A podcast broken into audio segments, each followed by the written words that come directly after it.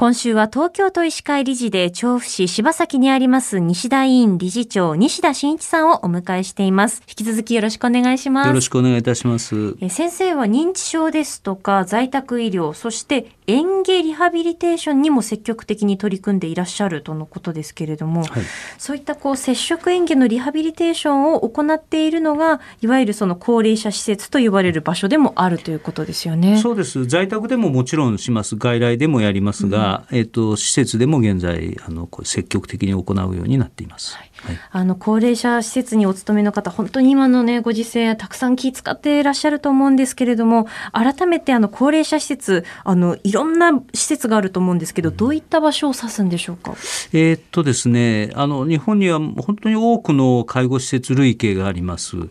えー、特別養護老人ホーム、老犬、介護付き有料老人ホーム、グループホーム、サービス付き高齢者住宅などなどですね。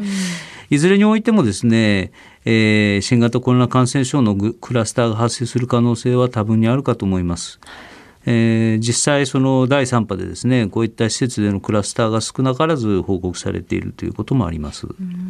ね、皆さんあのいろいろ対策をとって気をつけている中でのクラスターということだとは思うんですけれどもあのクラスターがこうどのように起こるかというのを教えていただけますか？はいえっと、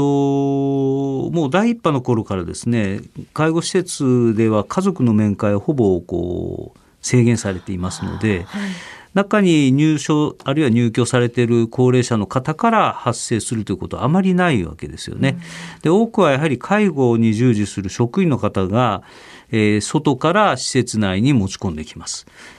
えー、寝たきりの高齢者を介護する場合ですね着替えですとかおむつ交換正式こういったことで、えー、体に接触しながら近距離でですね、えー、介護することが非常に多ございますから、はい、えー、無防備で行うと容易に感染してしまうということになるわけですね。まあ、さらにその認知症のある方ではですねマスクがうまく着用できないあの着用していただいてもすぐ外してしまうと。いいうことも多いので、さらに感染リスクは増えますし、えー、認知症の方ある方ではですね感染対策そのものがですねよく理解できないことがありますので、えー、入所者間のですね感染拡大も非常に起きやすくなるという状況があるかと思います。うんまあ、コロナウイルスにかかった場合高齢者の方はこう重症化しやすいと言われておりますけれども、まあ、あの命を守るためにそのクラスター対策も必要になってくると思います。どういったこう対策をしたらいいですかね？うんはい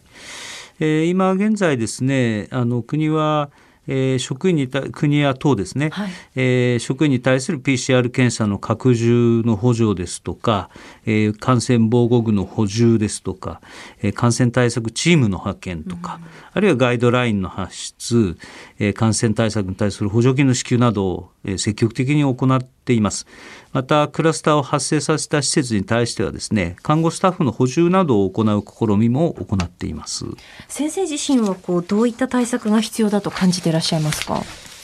えー、っとですね、介護スタッフは自分の日常生活にもかなり緊張感を持って感染予防を徹底して懸命に要介護高齢者に良心的な介護を提供しているという現状です。はいえー、彼らの努力をですね、うん、ぜひクローズアップしていただいてそれを称賛することによって疲弊している彼らのモチベーションを保ってあげるということは非常に大事だと思っています。うん。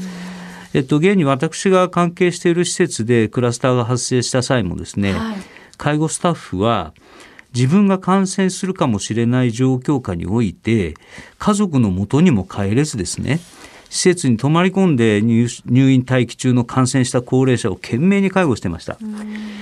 日夜、えー、そういった感染者の方をですね懸命に支えているのは決して医療従事者でだけではないということを皆さんに知っていただきたいと思っています。まあ、加えてですねもともと介護スタッフ感染に対する教育というのは十分ではございませんので、はい、今後その感染対策教育といったこともですね、えー、充実していく必要があるかと思います。はい。西田委員理事長の西田真一さんでした。先生、明日もよろしくお願いします。よろしくお願いいたします。